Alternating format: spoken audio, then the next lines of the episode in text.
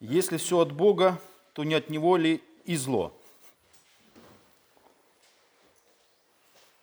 Это, э, эти наши размышления будут в рамках как бы двух тем. Это существование суверенного Бога и проблема существования зла.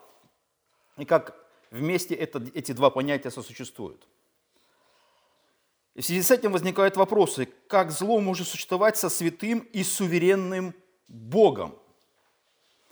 Если Бог абсолютно праведен, как же Он сотворил такую вселенную, в которой существует зло? Если все от Бога, то не от Него ли и зло? Задают люди вопрос. Неужели зло появилось в мире против божественной воли? Если зло появилось в мире против божественной воли, то Бог не обладает всевластием, то есть суверенностью. Если же нет, то нам придется заключить, что даже зло в каком-то смысле предопределено Богом. Все эти размышления, они давно уже звучат в мире. И в философии а, проблема зла, она говорит о следующем. Это вопрос о одновременном существовании зла и божества. Что такое проблема зла? Это одновременное существование зла и божества. И проблема зла с точки зрения логики звучит следующим образом. Если всемогущий, всеведущий и всеблагой Бог существует, то зла нет, либо его не должно быть. Второй тезис – но в мире существует зло. И если в мире существует зло, поэтому всемогущего, всеведущего и всеблагого Бога не существует.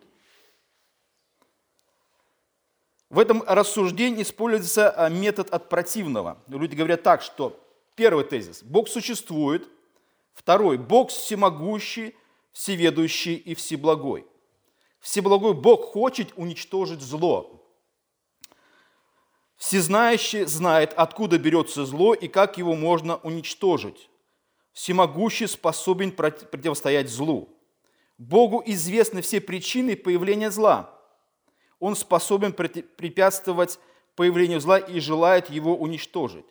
Если всемогущий, всеведущий, всеблагой Бог действует, существует, то существование зла невозможно – но зло существует.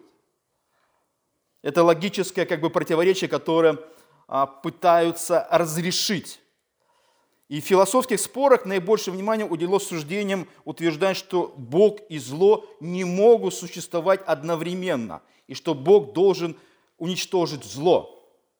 С другой стороны, сторонники теизма а, утверждают обратное. Бог может существовать одновременно со злом и использовать зло во благо. Бог может одновременно существовать со злом и использовать его во благо. И примером таким а люди обычно объясняют появление зла или существование зла. Это ссылка идет на свободную волю человека. Чтобы вот э, свободная воля была свободной, значит, нужны какие-то противоположные, нужно, значит, какой-то выбор. Нужно, а если выбор существует, то есть определенная, э, скажем, выбор между хорошим и плохим. Да, тогда вот как мы себе это представляем, тогда воля может реализоваться, тогда она может действовать, и тогда вот появляется вот такая альтернатива э, без воли, а свободы, то есть свободная воля, то есть выбор ее существует. И нам говорят, что зло пришло в мир благодаря свободной воле человека. Вот таким образом разрешается одновременное существование Бога и зла. То есть зло существует для того, чтобы вот существовала так называемая свободная воля.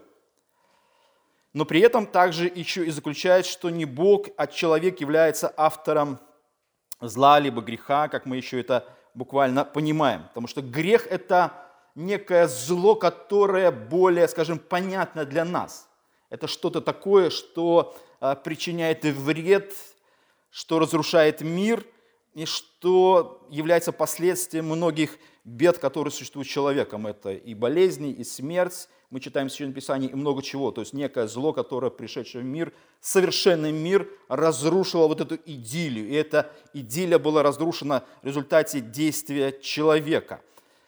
Потому что в послании к римлянам, 5 а, главе, мы читаем, что как одним человеком, то есть Адамом, ну тут и Ева, конечно, присутствует, как одним человеком грех вошел в мир, и грехом смерть, так и смерть перешла во всех человеков, потому что в нем, то есть в Адаме все согрешили.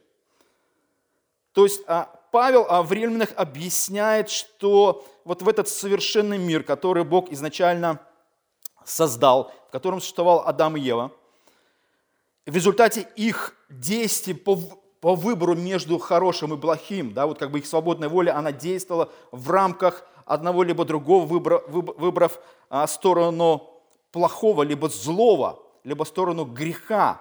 И последствием этого Павел говорит, что в результате их действия грех входит в мир, и грехом смерть. И смерть переходит во всех, во всех человеков. Можно дать, а, скажем, ответить на вопрос, почему люди умирают? Результатом смерти является наличие греха в мире, либо зла в мире. И это зло приводит человека к смерти. И еще другим способом можно еще объяснить, что почему человек грешен, потому что он умирает. Всякий, кто умирает, является грешником. То есть грех, как бы, исходя из того, что говорит Павел, подтверждает нашу греховность. Грех вошел в мир, и грехом смерть. Грехом смерть. То есть смерти не существовало, вот грех привнес нечто такое в виде чего-то злого. Что такое зло? А ну как его вообще объяснить? Что такое вообще что такое зло, о чем мы говорим?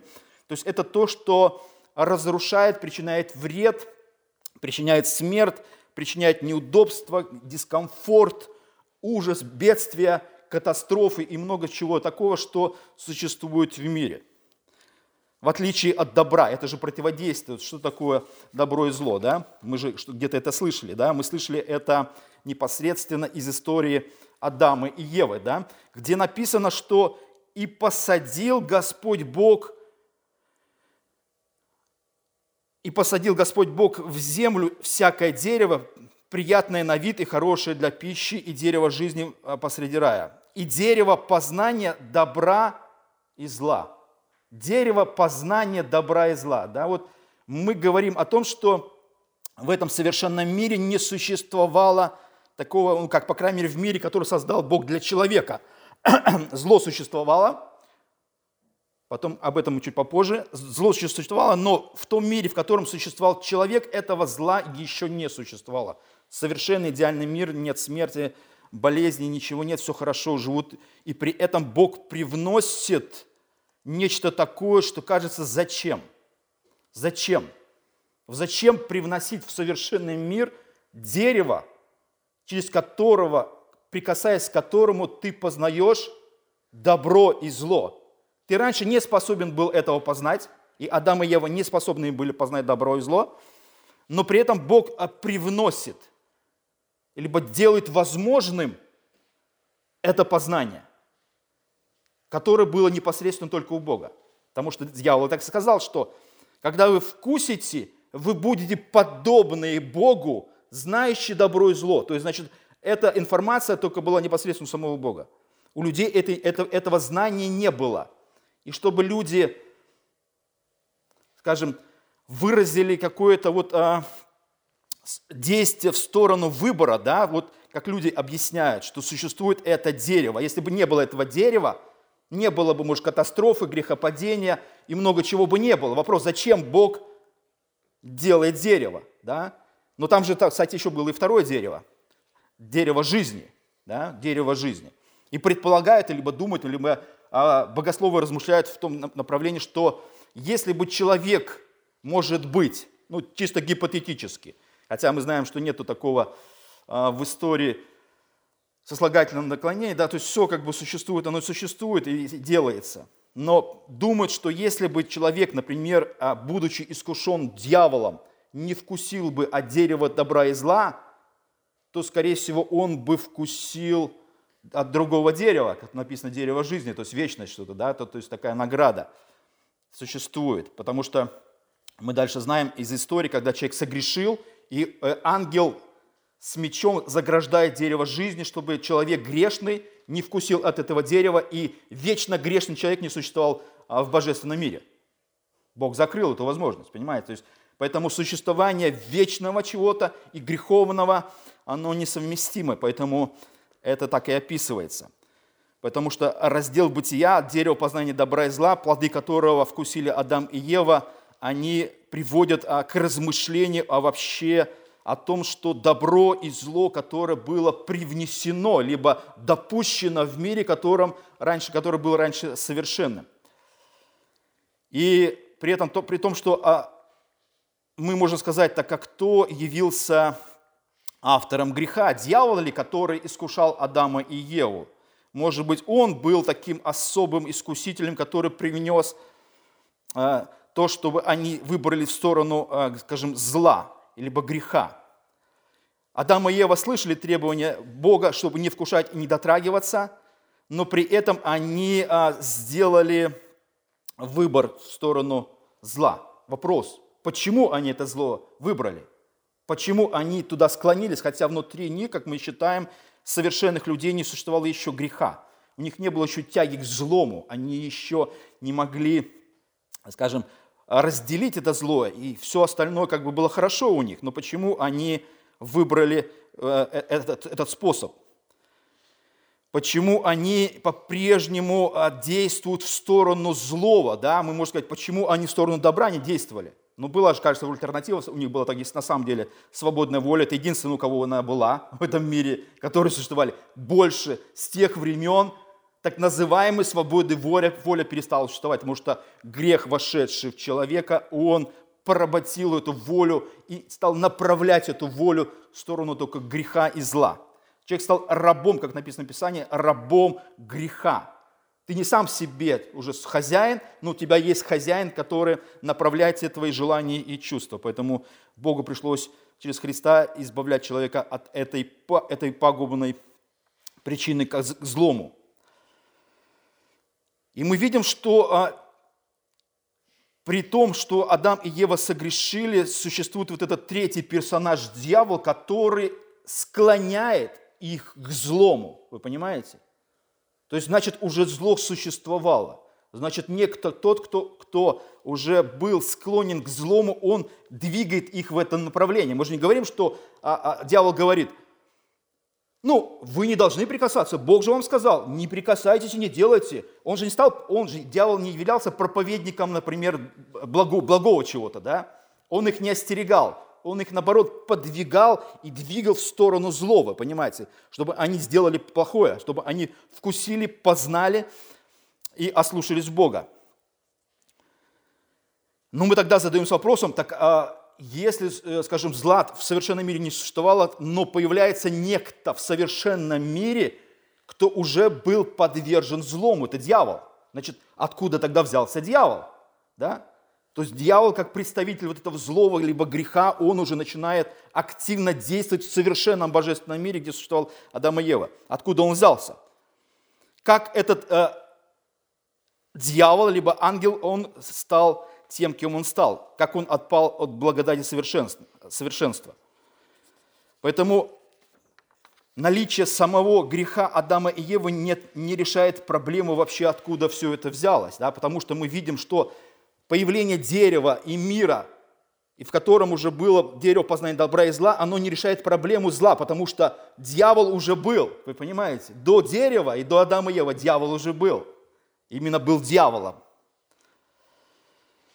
И исходя из Священного Писания, мы предполагаем, что естественное зло вызвано а, свободой не человека, а свободой сверхъестественных существ. Кто такие сверхъестественные существа? Это ангелы. Это ангелы. Ангелы те, кто первые согрешили. Мы читаем в Священном Писании. Дьявол и, ан, и часть ангелов согрешили первыми – Фактически они а, уже явились вот так, так называемыми такими э, авторами, либо начальниками греха и зла. Так, так говорит Священное Писание. Например, про дьявола сказано следующее. Вот откуда зло появилось, да, или вообще, как это вот так получилось, что совершенный ангел стал тем, кем он стал, олицетворением зла. И Священное Писание говорит о нем следующем. Ты находился в Эдеме. Ты, это про дьявола, про вот этого совершенного ангела. В саду Божьем. Твои одежды были украшены всякими драгоценными камнями. Рубин, топаз и алмаз, хризолит, оникс, яспис, сар, сапфир, карбункул и изумруд и золото. Все искусно усаженное у тебя в гнездышках и назначенное тебе, приготовлено было в день сотворения твоего. В день сотворения твоего Бог творил этого великолепного, совершенного и самого красивого. Самое красивое, что могло существовать в мире, это дьявол. Дьявол красивый. Знаете, вот как иногда говорят, дьявольская красота, да? или такая красота, которая не, за которой стоит что-то ужасное. Но она не просто это что-то с рогами и ужасное, что отвергать. Нет, он был прекрасен и совершенен. Вот все, что совершенное Бог создал, самое красивое это был дьявол. Вы поймите, да? Это не просто что-то было ужасное, нет, это было очень изумительное и красивое. Ты был помазанным херувимом, ты был самым лучшим, ты был самым великолепным ангелом. А, а, описано так, чтобы осенять. И я поставил тебя, говорит Бог, на то, чтобы ты был на святой горе Божией, ходил среди огненных камней. Ты соверши, совершен был в путях твоих со дня творения твоего, доколе не нашлось в тебе беззакония. Доколе не нашлось в тебе беззакония. Самый совершенный, самый уникальный, красивый, и что вообще возможно было сделано. Все для него было создано. Понимаете, вот это не просто что-то. И вдруг мы видим вот начало зла, вот это свобода духовных существ. Вот свобода этого ангела, оно, почему, почему он стал, кем он стал, олицетворением зла. Доколе не нашлось тебе беззакония. Почему в нем нашлось беззаконие? Что способствовало, что этот великолепный ангел, совершенный и самый красивый во Вселенной, стал вот тем, кем он стал? И дальше а, Исаия описывает вот то, что случилось. «Как упал ты с неба, десница, сын зари, разбился о землю, попиравший народе, а говорил в сердце своем, взойду на небо, выше звезд вознесу престол ему и сяду на горе во сне богов на краю севера, взойду на высоты облачные, буду подобен Всевышнему. Буду подобен Всевышнему. Что-то напоминает, да, вот Адам и Ева. Будете как боги, будете как боги, знающие добро и зло. Вот это желание быть Богом, желание быть Богом – она никуда не делась. Мир полон богов. Люди как боги творят судьбы. Мир думают, что они способны ответить на все вопросы жизни и смерти, смысла в жизни, творить все, что угодно. Люди, вот они, э, скажем, остались этими грешными людьми. И вот э, падение этого великолепного ангела было тем, что вот его вот эта свобода, свобода, которую Бог ему дал, и но при этом у него было все, совершенство, да, вот что, кажется, спрашивают, чего тебе не хватало, да? А всего лишь такой маленькой-маленькой вещи ему не хватало. Хочу быть как боги, как Бог. А, а, знаете, это была такая, есть такая сказка Пушкина, да, про корыто и вот эту старуху, да, помните, да? когда она была сначала старухой разбитого корыта, плохая изба, у нее все такое, а потом эта рыбка, и потом она становится там столбовой дворянкой, потом сказала, хочу быть владычистой морскою, и чтобы что, вот эта самая рыбка мне служила. Да? Рыбка сказала, старуха, ты не в себе, возвращайся в свое прошлое, темное прошлое. И она вернулась, потому что вот, э, вот это желание, неуместное и неуемкое желание быть скажем, на вершине. Мы знаем это, мы знаем это из жизни, из политики, да, любой пришедший во власть, он никогда ее не отдаст, никогда. Ни за что, чтобы, что бы ни происходило.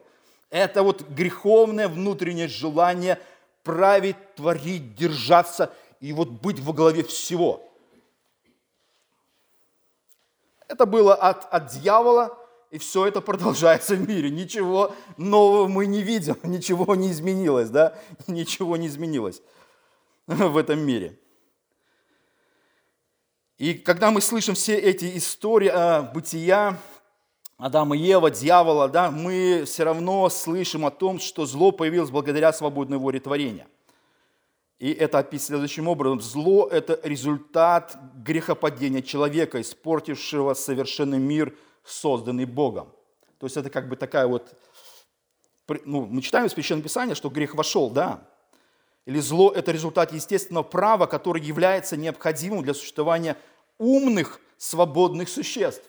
Это необходимость. То есть это некая благая необходимость. Это нечто такое, что должно существовать, потому что ну, тогда чего-то такого чего-то не будет. А, либо зло представляет нам э, э, знание зла, которое дает более значимый выбор. И таким образом нашу свободную волю более значимой. Либо ты уже более можешь, более, скажем, свободно действовать. Или зло – это божественная кара. Что такое зло? Это, это божественная кара за то, что совершил человек.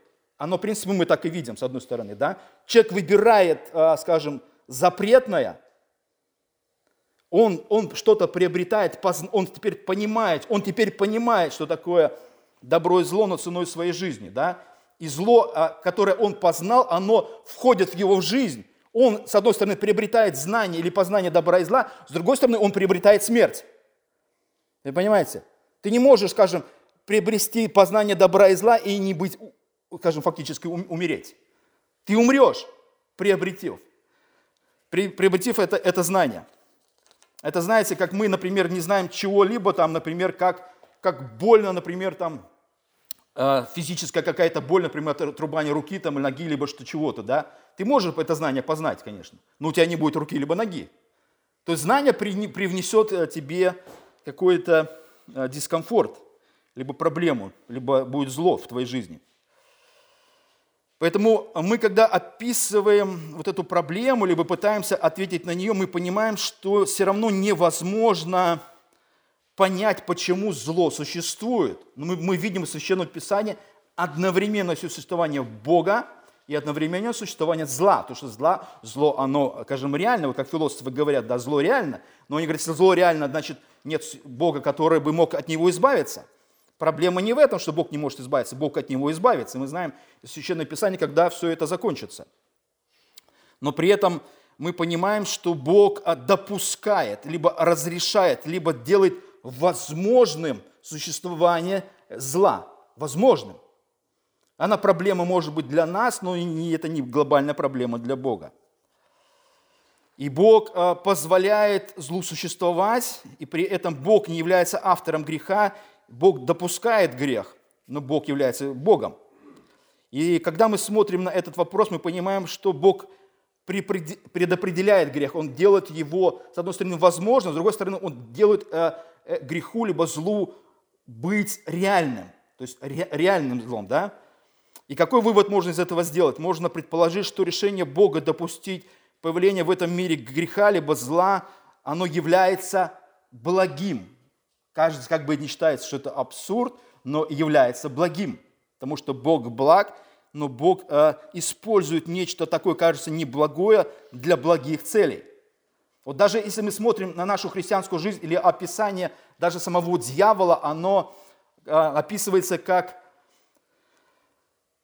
знаете, вот как э, пастор Георгий про рыбалку рассказывал, да, э, и есть такая, скажем, есть такая история, когда э, было две, две скажем, Э, две,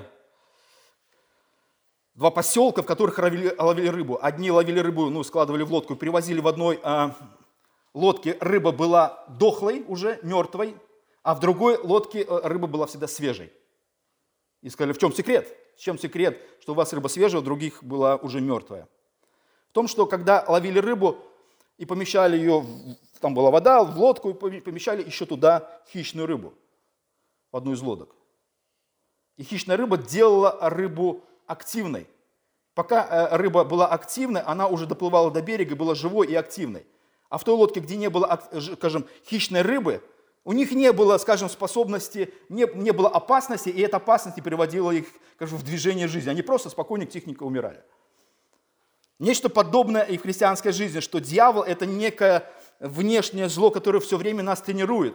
Тренирует, скажем, к добру, каким-то хорошим вещам. Да? Это все время какая-то опасность, которая нас держит в хорошей форме. Вот а, почему, например, мы ходим, а, люди ходят в спортивные залы, там тренируются, бегают, потому что эта опасность смерти, либо плохого самочувствия, либо болезни приводит их в ужас и заставляет их идти в зал, да, и бегать, прыгать, и делать разные странные вещи.